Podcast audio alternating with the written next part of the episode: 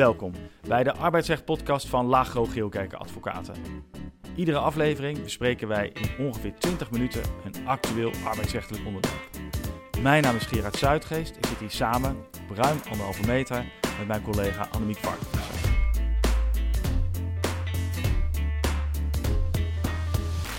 Annemiek, waar gaan we het deze keer over hebben?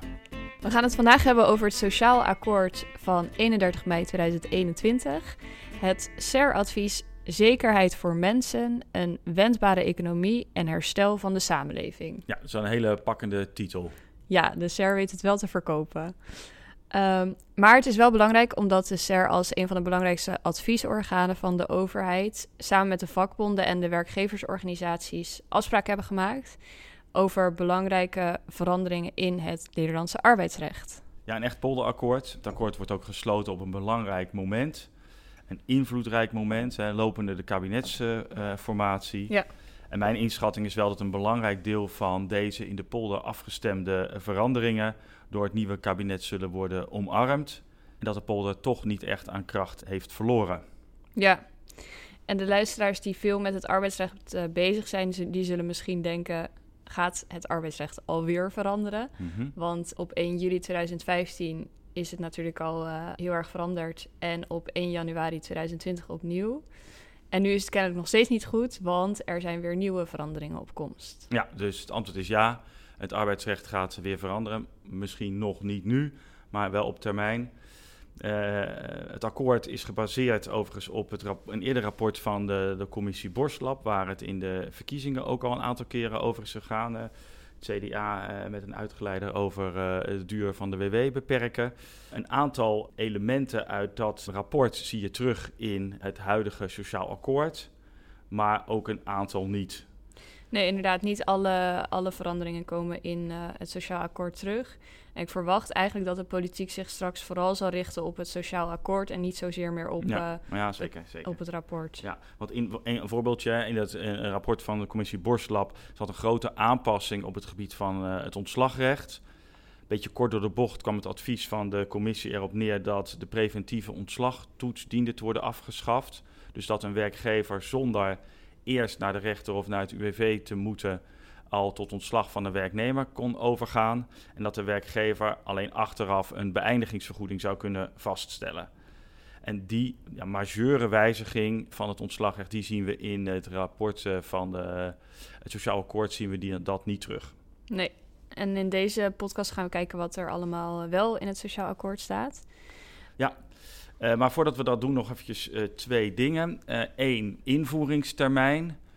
Ja, ik verwacht dat uh, er moet nog nodig worden uitgewerkt dat invoering van wijzigingen op basis van dit sociaal akkoord niet voor 1 januari 2023 zullen plaatsvinden. Dus het blijft voorlopig nog even bij het oude. Mhm. En nog minstens uh, een jaar, anderhalf jaar. En misschien wel grappig. Uh, tweede is, een paar weken geleden hebben we een podcast gemaakt over vakantiedagen en stuwmeren. En is uh, aan de orde gekomen de vraag wanneer werkgevers een beroep zouden kunnen doen op het vervallen van wettelijke vakantiedagen. En toen werd al door ons gezegd van joh, let op werkgever, je moet wel op grond van Europese rechtspraak werknemers expliciet waarschuwen als vakantiedagen gaan vervallen. En ik zag toevallig een uitspraak langskomen van de rechtbank Noord-Holland, waarin uh, de rechter dat had overgenomen en de werkgever die dat had nagelaten, dus geen beroep op het verval van de vakantiedagen uh, toekwam. Nou, voor luisteraars van de podcast is dat geen nieuws. Maar wat wel nog bijzonder was in die, in die, in die zaak, was dat de werknemer al voor 75% was vrijgesteld van werkzaamheden. Maar desondanks vond de rechter dat de werkgever uh, werknemer expliciet had moeten wijzen op het aankomende verval van de vakantiedagen. En alleen als de werknemer helemaal is vrijgesteld van werkzaamheden, heeft de werkgever die informatieplicht uh, niet, volgt uit andere rechtspraak van het Europese Hof. Dus dat luidt mooi aan. Uh, maar misschien nu uh, maar eerst maar terug naar het sociaal akkoord. We gaan de podcast opdelen in drie blokken. De eerste gaat over het beperken van de flexcontracten. De tweede gaat over het aantrekkelijk maken van het werknemerschap in relatie tot ZZP-arbeid. En dan het derde laatste blok gaat over het stimuleren van vaste contracten. Yes. Laten we beginnen. Ja, dan kijken we eerst naar de beperking uh, van uh, flexarbeid. We hebben het in eerdere podcast ook wel benoemd. Nederland zit in de Europese kopgroep als het gaat om flexarbeid. In Den Haag is men niet blij met die po positie. En blijkens dit sociaal akkoord willen, wil de SER, werknemers, maar nu ook werkgevers, flexarbeid met een veelheid van maatregelen beperken. Ja, en bij flexarbeid moet je dan denken aan contracten voor bepaalde tijd, oproepovereenkomsten en driehoeksrelaties. Dus bijvoorbeeld uitzenden of payrolling of contracting. Ja, ja, ja. En we lopen er een paar van de belangrijkste langs. Uh, eerst de voorgestelde maatregel is een ingrijpen in de ketenregeling. Hè, de regeling waarbij arbeidsovereenkomsten voor een bepaalde tijd promoveren tot een contract voor onbepaalde tijd.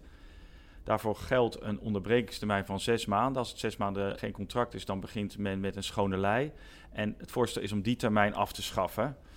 En dat betekent dat als er uh, na een paar jaar werknemer en werkgever weer met elkaar samen gaan uh, werken, uh, dat dan de, de, de keten wordt voortgezet of wordt geacht te zijn voortgezet. Ja, ik vraag me wel af in hoeverre dit wenselijk is. Want stel een werknemer die zegt zijn dienstverband van uh, 20 jaar op bij de werkgever. En die komt dan na vijf jaar weer bij diezelfde werkgever solliciteren. Dan zou hij dus met dit voorstel zijn hele dienstverband van die, uh, mm-hmm. dat eerdere dienstverband meenemen. Dus dat is dan niet afgesloten. Ja, dat klopt. Er zitten allerlei uh, bijzondere consequenties aan. De, en de SER heeft ook wel gezegd in het rapport dat er een soort administratieve vervaltermijn moet komen. Ja. Want ik kan me ook niet voorstellen dat het voorbeeld wat jij noemt, dat dat nou echt de bedoeling is van de sociale partners. En het zal denk ik wel zo worden dat uh, als het dienstverband na bijvoorbeeld een jaar of twee weer tot leven komt, dat dat dan niet meer in de keten uh, meetelt. Maar het kan ook zijn dat men een andere termijn neemt van drie jaar of vijf jaar. Ja. Maar er zal ergens een, uh, een, een, een, afsluiter moeten worden gemaakt. Ja, dat denk ik ook. Dan de tweede maatregel. De nul-urencontracten worden feitelijk afgeschaft. Want er blijft, dat blijft alleen nog maar mogelijk voor scholieren en voor studenten. Dus de echte bijbaantjes, ja. dat blijft dan nog wel uh, mogelijk. Voor alle andere arbeidsovereenkomsten geldt dat dan tenminste een vaste urenomvang per kwartaal moet worden overeengekomen. Zodat werknemers meer inkomenszekerheid krijgen. Ja, klopt. Maar dat het bijzonder is, en dat vergt natuurlijk de nodige uitwerking nog, dat er geen ondergrens van het aantal uren per kwartaal in, dat, in het sociaal akkoord is opgenomen. Dus vooralsnog zouden werkgever en werknemer een urenaantal van één per kwartaal kunnen afspreken. Ja. ja dan heeft die werknemer inderdaad uh, de zekerheid dat hij één ja. uur per kwartaal krijgt uitbetaald. Uh, maar dat is natuurlijk niet, lijkt me, de bedoeling. Dus er zou echt nog wel goed moeten worden doorgepraat om dit geen wassen neus te laten worden. Ja. En er is over in daarover is in het akkoord opgenomen dat er sprake moet zijn van een evenwichtige verhouding tussen de beschikbaarheid van de werknemer en de omvang van het af te spreken contract. En in, maar aan die verhouding is natuurlijk nog, daar valt nog best wel wat over te zeggen. En ja. is ook betrekkelijk vaag. Is ook nog niet concreet uitgewerkt. Moet nee. nog gebeuren. Nee, en dan in dat kader van de oproepovereenkomsten uh, wordt ook de loonuitsluiting van de eerste zes maanden afgeschaft. Dus nu kan je overeenkomen dat je in de eerste zes maanden van het dienstverband geen loon krijgt als er ook niet wordt gewerkt. Mm -hmm. En dat zal dan um, ja, in deze toekomstplannen wordt dat weer afgeschaft. Dus ja, het echte nul-urencontract, wat ik net ook zei, dat, dat kan eigenlijk niet meer als je een normale werknemer bent. Dus geen student of scholier. Ja, alles is beoogd om de flexibele arbeid tussen werkgever en werknemer uh, moeilijker te maken. Maar dat neemt natuurlijk niet weg, en dat, dat is ook expliciet in dat sociaal akkoord wel benoemd, hè, dat binnen zo'n kwartaal wel op verschillende tijdstippen kan worden gewerkt. Beoogd wordt dat met name het salaris van de werknemer uh, vaststaat. Ja. Ja, en ik zag nu in, uh, in het advies van de SER ook nog geen uitzondering op deze regel voor mm-hmm. de oproepovereenkomsten voor bepaalde sectoren. En de SER wil wel kijken of dit in de praktijk wel nodig is. Ja, ook weer zo'n uitwerkingsvraag. Ja. ja. Ja, het is een forse ingreep en, en, daar moet denk ik echt nog wel goed over worden doorgedacht. Derde uh, belangrijke element is uh, uitzendkrachten. Want de SER schrijft dat men de positie van uitzendkrachten wil versterken.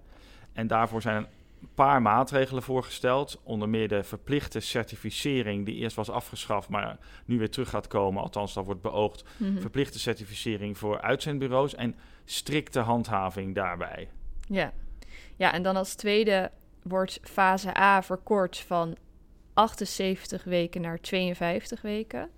En ook hier geldt dan dat die onderbrekingstermijn, waar jij het net over had, van zes maanden, dat die hier ook wordt uh, afgeschaft. Dus dat betekent dat de uitzendkracht sneller doorstroomt naar fase B. En dus ook een sterkere positie daarin heeft. Ja. ja. En dat leidt er dan al met al toe dat waar nu uitzendarbeid mogelijk is gedurende 5,5 jaar, dat straks wordt beperkt tot, uh, tot drie jaar. Ja. Oh ja, een andere belangrijke maatregel is dat de arbeidsvoorwaarden van uitzendkrachten in totaal gelijk moeten zijn aan de werknemers die bij de inleners, uh, inlener zelf in dienst zijn. Mm uh, en dit is dan om te voorkomen dat uitzendarbeid wordt gebruikt om te concurreren op de arbeidsvoorwaarden. En dat dus ja, gelijke arbeidsvoorwaarden gelden voor beide soorten werknemers. Ja. Ja, zeker. Al met al zijn er best veel maatregelen om de uitzendsector te reguleren, om het aantal loesje uitzendbureaus te beperken en de positie van uitzendkracht ten opzichte van normale werknemers te verbeteren. Mhm. En ik denk ook dat het goed is dat dat gebeurt. Hè. En, er is ook uh, vastgelegd ergens dat uitzendkrachten eigenlijk alleen maar mogen worden ingezet voor piek en ziek en niet meer voor reguliere arbeid. Maar toch denk ik dat de grote uitzendbureaus hè, uh, niet de verliezer van dit akkoord zijn. Zij bereiken dat door het uh, beoogde vergunningensysteem de markt wat wordt afgeschermd. En zij behouden feitelijk als enige het voorrecht om alleen loon te hoeven betalen als er wordt gewerkt. En dat geldt voor in de normale verhouding tussen werkgever en werknemer niet meer. door de beoogde afschaffing van mhm. reguliere oproepcontracten en de afschaffing van de uh, loonuitsluiting gedurende de eerste zes maanden voor uh, reguliere arbeidsovereenkomsten kunnen uitzendbureaus die die flexibiliteit wel uh, aanbieden, die kunnen flexibiliteit op de markt zetten. En zij zouden in mijn visie wel eens de grote winnaars van dit sociaal akkoord kunnen worden. Ook al, of misschien wel juist omdat, die markt verder wordt gereguleerd. Ja, dat zou zeker kunnen. Er zijn ook nog wel meer voorstellen in het advies, zoals een extra waakhond op het gebied van uitzending en contracting. Want contracting is een van de uitdagingen van de politiek op dit mhm. moment en krijgt in het akkoord eigenlijk weinig aandacht. En in het kader van de handhaving komt er dan wel een code verantwoord arbeidsmarktgedrag. En deze wordt dan gehandhaafd door de codekamer. En die code kun je krijgen als de prijskwaliteit van de arbeid voldoende is. Mhm. En als de regels ook worden nageleefd. Ja. Maar goed, dit, ja, dit vergt ook nog wel de nodige uitwerking om dit uh, ja. allemaal te kunnen handhaven. Ja. Extra waakhond, veel maatregelen, heel veel uitwerking nog nodig. Maar de contouren zijn wel, wel helder van waar men als sociale partners naartoe wil.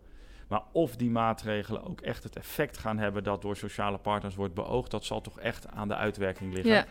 En dat zal dus in de komende jaar, 2021, 2022, moeten gebeuren in het kader van het regeerakkoord en de, het wetgevingstrajecten.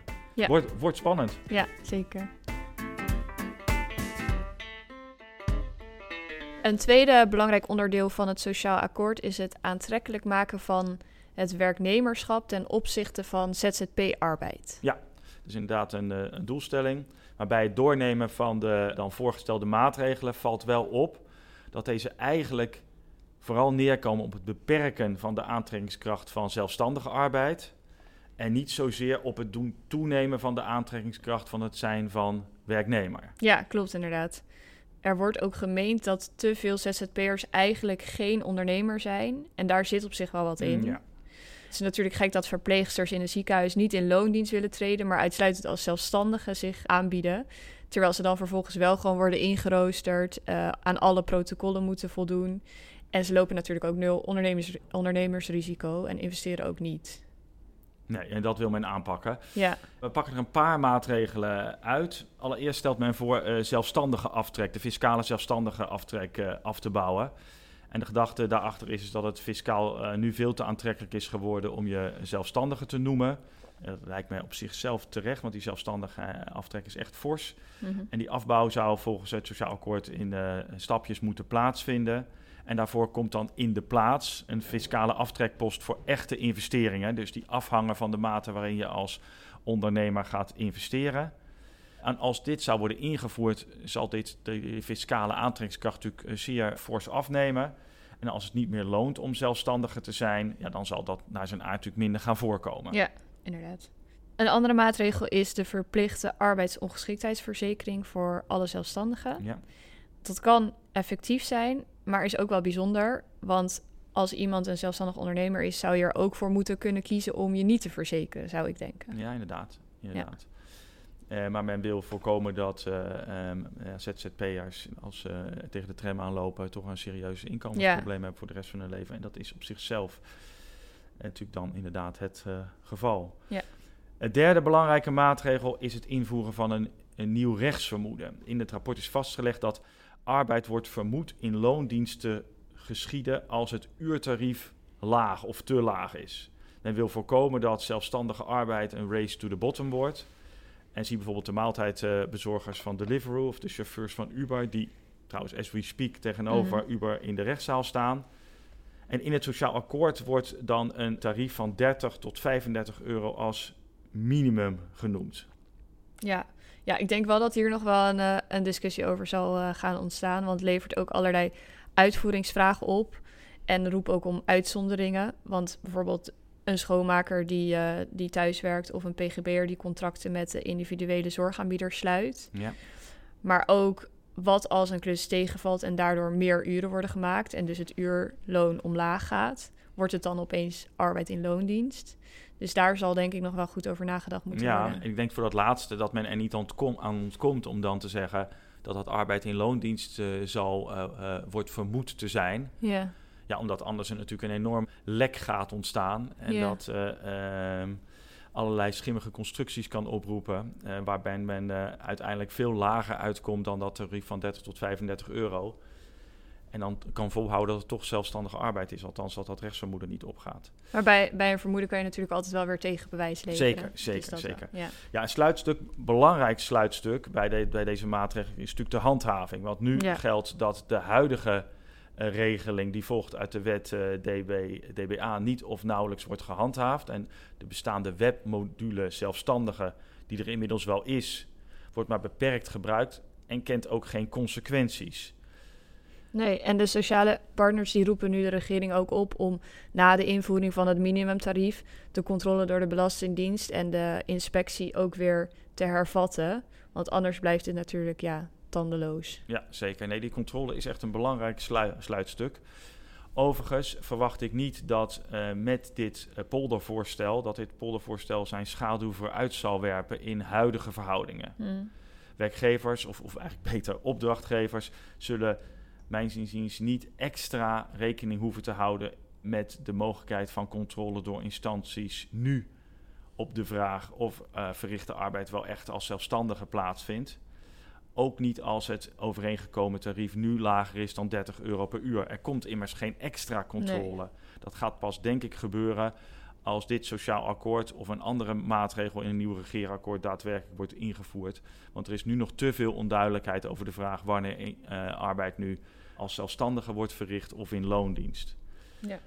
Wat, wat, wat nu al wel kan en wat ook blijft bestaan, is dat een opdrachtnemer kan stellen dat hij bij de opdrachtgever in dienst is als werknemer. Op basis van het huidige rechtsvermoeden dat nu al in de wet is, is vastgelegd. Dus de individuele opdrachtnemer kan dat wel handhaven, proberen het handhaven. Maar er komen geen extra controles nu uh, van overheidsinstanties. Dat zal echt pas later volgen. Ja, Dan als laatste bespreken we de maatregelen die ervoor zouden moeten zorgen dat werkgevers eerder vaste contracten aanbieden aan de werknemers. Ja, dat is de echte uitdaging, denk ik. Hoe uh, stimuleren we meer vaste contracten? Ja. Daarvoor heeft men een aantal dingen bedacht uh, in de sociale partners. De uh, meest in het oog springende voorgestelde maatregel is de mogelijkheid dat de werkgever de arbeidsduur van de werknemer eenzijdig verlaagt met 20% Dus als je vijf dagen werkt, maar vier dagen gaan werken als sprake is van bedrijfseconomische omstandigheden. En dan moet worden, feitelijk moet worden voldaan aan de toetsingsgronden die daarvoor nu al bij het UWV gelden. En de uh, werkgever moet dan het volledige loon doorbetalen, dus 100% van het salaris. Maar voor 75% van dat verlaagde deel krijgt hij compensatie van de overheid. Uh, de werkgever betaalt dan dus feitelijk 85% salaris voor 80% werk. Ja. ja, dus dat wordt een soort vervolg op de NOW die er nu ook al is. Uh, je krijgt dan direct een voorschot, maar de subsidie wordt dan later vastgesteld. Maar niet helemaal duidelijk op basis van het uh, sociaal akkoord is op basis waarvan die subsidie dan wordt berekend. Ja, en dit is natuurlijk eigenlijk bedoeld om een zekere flexibiliteit in een vast contract te brengen. Ja. En dat werkgevers bij bedrijfs tegenzittende bedrijfseconomische omstandigheden hun capaciteit kunnen aanpassen. Maar ik vraag me af of dit in de, er in de praktijk voor zal zorgen dat uh, vaste contracten aantrekkelijker worden. Ik zie wel een risico met betrekking tot schimmige constructies. Hè. Die risico's zie ik vaker. Ja. Uh, want stel nou voor dat, en, en dus, want er is en denk ik een goede, goede handhaving uh, nodig. Want stel nou voor dat werkgevers op papier afspreken met werknemer: joh, jij gaat 20% minder werken. Werkgever krijgt daar dus 75% subsidie voor die ene dag dat die werknemer minder werkt. Maar feitelijk werkt de uh, werknemer gewoon, gewoon door. Mm. Ja, het is denk ik heel lastig voor controlerende instanties om daar achter te komen. En dan krijgt de werkgever dus feitelijk uh, meer arbeid. Uh, voor, voor, minder, minder loon, salaris. terwijl de werknemer er geen last van heeft. Nee, precies, want de werknemer krijgt in beide situaties gewoon 100% van het salaris. in beide situaties gewoon 100% van het salaris. Ja. Nou, we moeten zien of dat uh, zoden aan de dijk zet. Dan is er nog een andere maatregel. Dat is het stimuleren van werk naar werk bij ontslag. En het idee is om dan een, uh, een werk van werk naar werk traject mogelijk te maken met, uh, bij een beëindiging van de arbeidsovereenkomsten met wederzijds goedvinden. En dan komt zo'n werk van werk naar werk traject in plaats van de transitievergoeding.